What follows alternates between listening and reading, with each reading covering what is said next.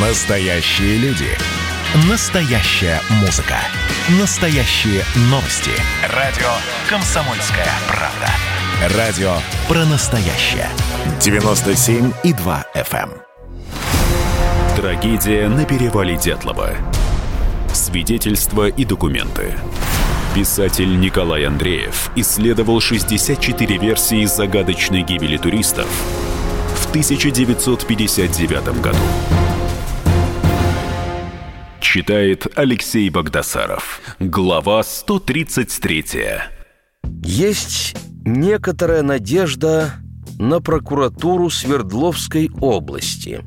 В начале февраля 2019 года они начали надзорную проверку по делу гибели группы Игоря Дятлова.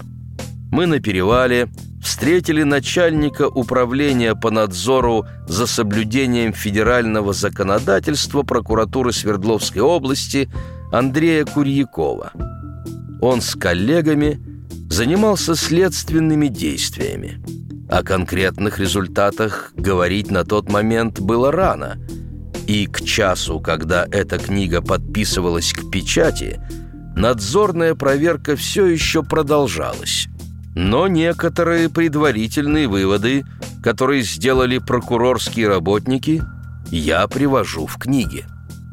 Малахов прошел путь дятловцев. Побывал на перевале знаменитый телеведущий Андрей Малахов. Он, правда, не с нами на снегоходах добирался, а прилетел и улетел на вертолете. Но это вполне объяснимо. Занятость его колоссальная. Было заметно, что история гибели девяти туристов тронула его до глубины души. Он искренне старался понять, что же произошло в трагическую ночь 60 лет назад. Прошел весь путь от палатки до кедра, у которого дятловцы развели костер. И все время задавал вопрос, а почему они поступили так? А почему именно здесь пошли? А что им мешало вернуться? А почему кто-то полез на кедр? Позже эти и многие другие вопросы прозвучали в программе «Андрей Малахов. Прямой эфир». Теме гибели дятловцев было посвящено три выпуска. Прозвучало много здравых суждений, но хватало и диковинных предположений. Почему погас костер? В ходе экспедиции – было проведено множество экспериментов, с помощью которых мы пытались понять логику поведения людей 60 лет назад. Ситуация тогда, безусловно, была экстремальной, а в условиях, когда нервы человека натянуты до предела, когда опасность или опасности смотрят в глаза, поступки могут быть неадекватными – но были в ту ночь ситуации, когда люди вели себя неадекватно, в, казалось бы, безопасной ситуации. Пример – потухший костер у кедра, возле которого нашли трупы Кривонищенко и Дорошенко. Мы разложили костер у кедра. Это оказалось легко и просто. Владимир Сунгоркин – воспользовался кусочком бересты, чтобы дать первый толчок пламени. Вокруг полно сушняка. Сначала мы подкладывали маленькие веточки, потом крупнее. Малахов запросто, без особых усилий, сломал сухую елку метра четыре высотой. Она тоже пошла в огонь. Он разгорелся, набрал силу. И вот уже полыхает большой костер – возле которого можно греться, пережидать, обсуждать ситуацию. Костер – это тепло. Тепло – это жизнь. То есть костер – это спасение. Что же мы видим на снимках того времени? Потухший костер, два закоченевших тела – Дорошенко и Кривонищенко – Трое замерзли, направляясь к палатке. Четверо погибли у ручья. Но почему они ушли от костра? Ушли от тепла, который сохранил бы им жизнь. Сколько не обдумываю ситуацию у кедра, ничего здравого не приходит в голову. Знаю одно – так не должно было быть. Не должно, но случилось. Мистика. В давней трагической истории столько мистики, что поневоле начинаешь думать, а может, вмешались какие-то потусторонние силы? Но если пойти по этой дорожке, вряд ли придешь к разгадке тайны. Потусторонние силы на то и потусторонние, что непостижимы человеком. Версии, когда на них смотришь с перевала.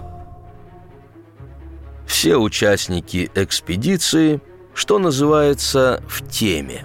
Каждый занимается исследованием обстоятельств гибели девятерых туристов не один год, а некоторые и по десять лет. Казалось бы, знают все до мельчайших деталей. Спорить, дискутировать не о чем. А все равно, чуть выдалась свободная минута, тут же заводится спор.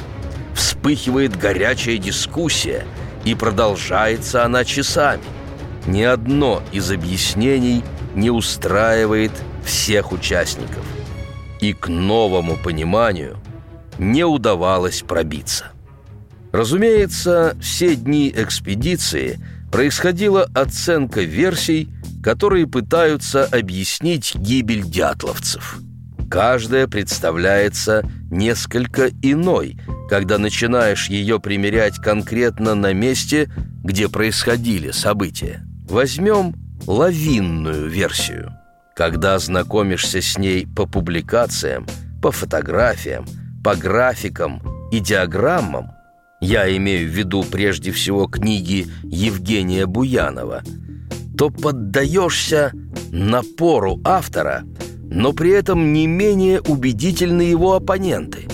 Об этом подробно в главе «А что, если это была лавина?»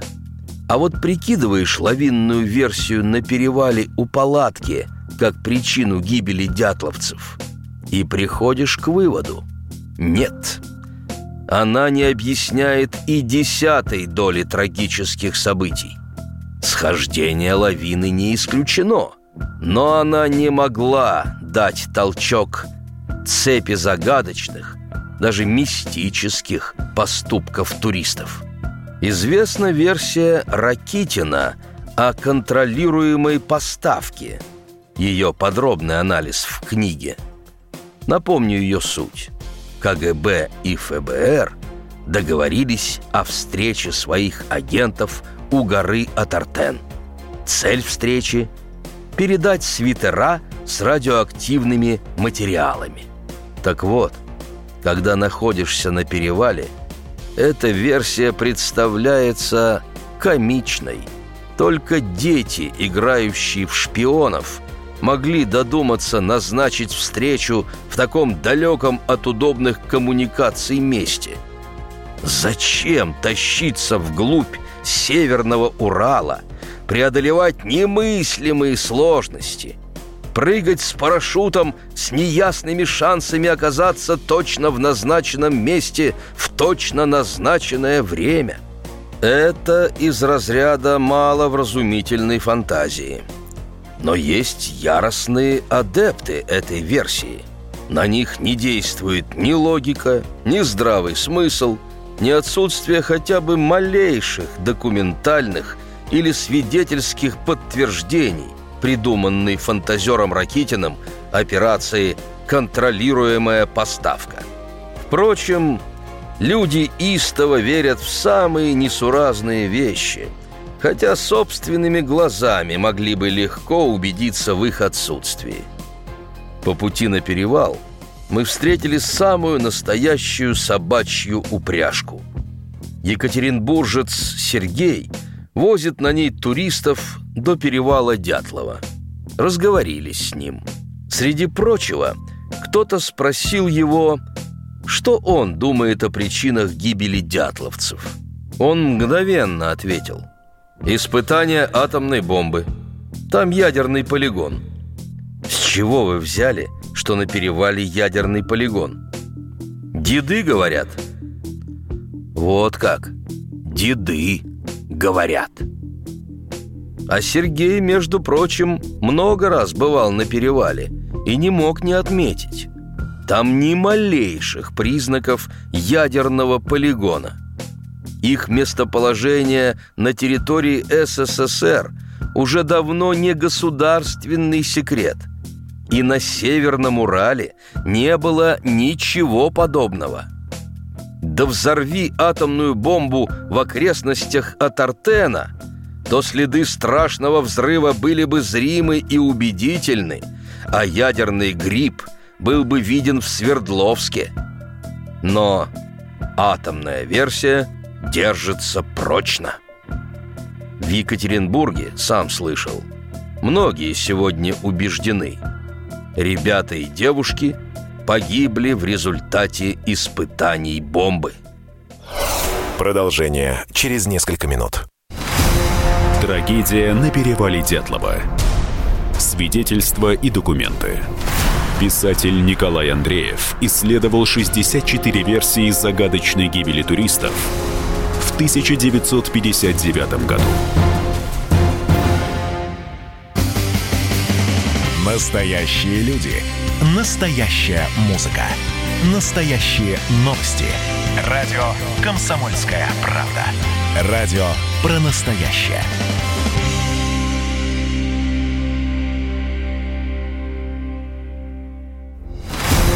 Трагедия на перевале Дятлова.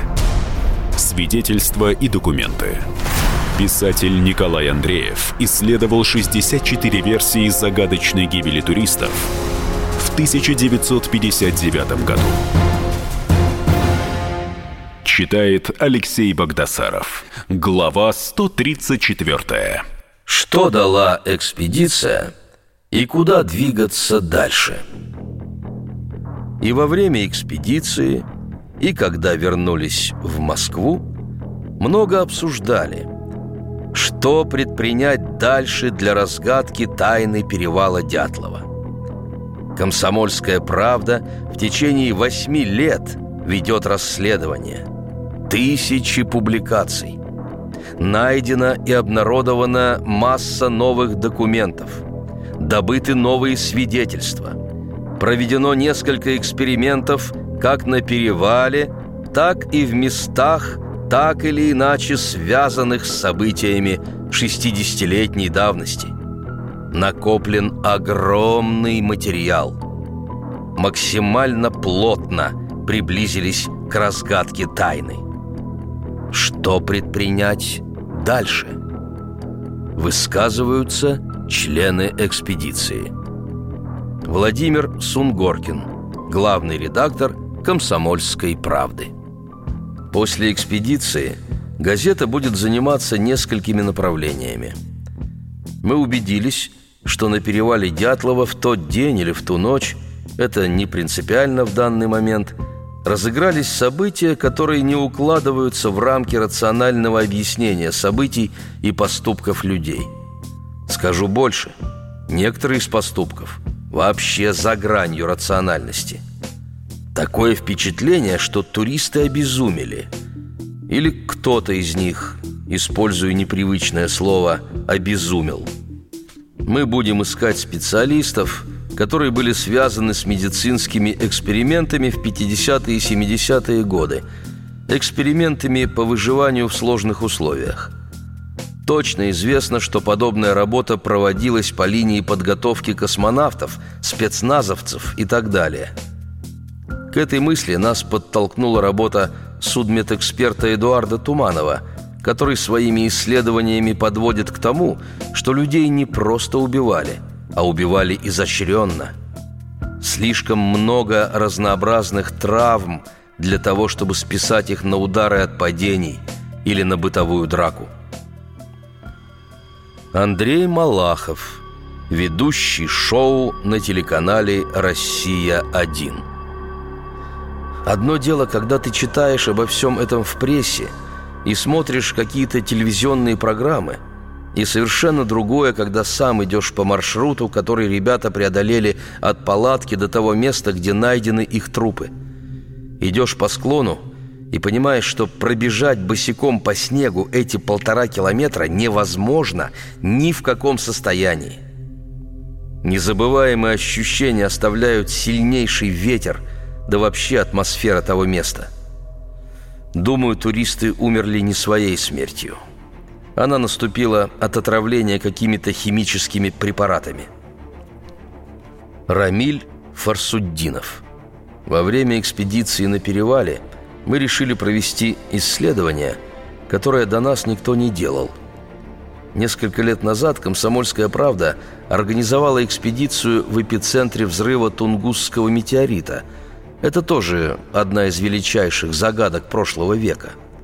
Разгадать ее пытаются множество исследователей, не только российские, но и зарубежные. В свое время французские энтузиасты исследовали спил деревьев, который старше Тунгусского метеорита. По годовым кольцам – посчитали, что в 1908 году был максимальный прирост деревьев, что говорит о повышенной радиации. Ходе экспедиции на перевал Дятлова мы решили провести похожий эксперимент, чтобы проверить радиационную ситуацию в 1959 году. Нашли поваленное буреломом дерево, сделали спилы и намерены посмотреть, был ли какой-то годовой прирост колец или какое-то угнетенное состояние древесины в 1959 году. Ученые выяснят, повышался ли в тот год радиационный фон или, возможно, в районе перевала выпадали какие-то химические вещества. Эдуард Туманов, судебно-медицинский эксперт. Когда я прошел по склону, осмотрел его и тщательно изучил места обнаружения тел, то понял одну важную вещь. Свои травмы ребята получили в тех местах, где и были найдены поисковиками. С такими повреждениями, проломленным черепом, вдавленным переломом костей свода основания черепа, с растрескиванием костей свода основания черепа, никто передвигаться не в состоянии – Значит, не исключено внешнее воздействие. Но что или кто это, покажут дальнейшая исследовательская и аналитическая работа. Наталья Варсегова, корреспондент «Комсомольской правды». Что больше всего удивило меня? За неделю до нашего приезда на перевал в 20 метрах от места, где предположительно стояла палатка дятловцев – Двое исследователей трагедии проводили свои замеры. Выкопали в снегу яму глубиной около двух метров. Когда мы прибыли на склон, то не увидели никаких следов тех раскопок. Не было и намека на следы самих исследователей. Ветер на перевале постоянно наметает так называемый метелевый снег, который скрывает не только следы людей, но и такие большие ямы. Отсюда вопрос – Каким чудом в 1959 году в этом продуваемом месте сохранились следы туристов спустя почти месяц после трагедии? В уголовном деле в показаниях одного из поисковиков читаем. Палатку было плохо видно, ее замело снегом. Но почему не замело следы ног? Вот это для меня загадка. Еще один странный момент. Если смотреть на схему места трагедии – то знаменитый кедр находится по прямой траектории от места палатки. Но пройти к нему напрямую невозможно, так как склон заканчивается глубоким оврагом. Чтобы дойти до дерева и сейчас, и в 1959 году, нужно обойти этот овраг с правой стороны, сделав крюк примерно в 200 метров.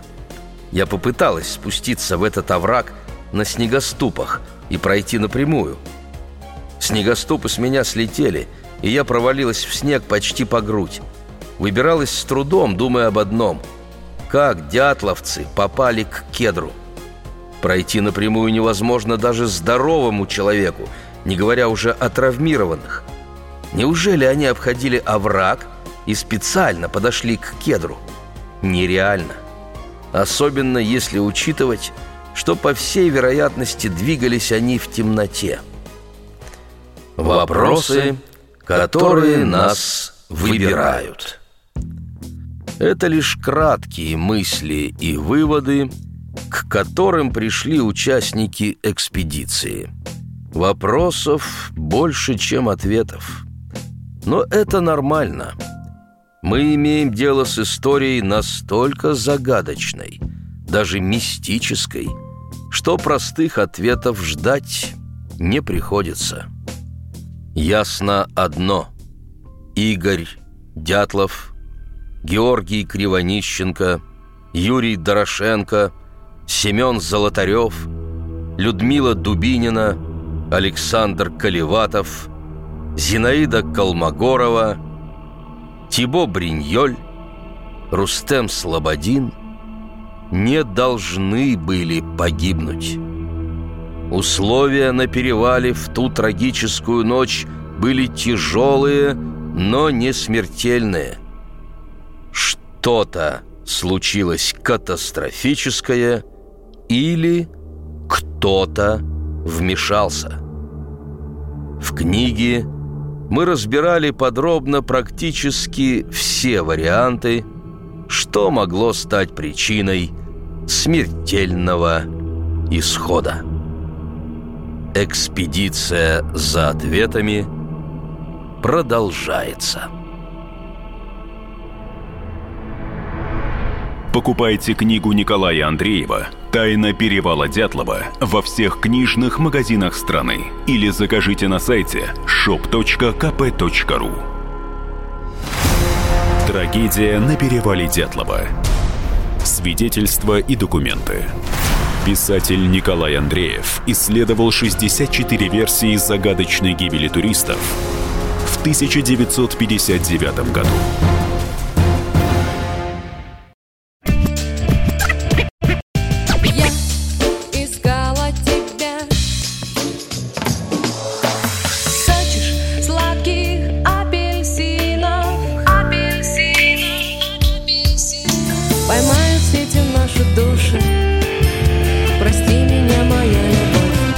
«Комсомольская правда».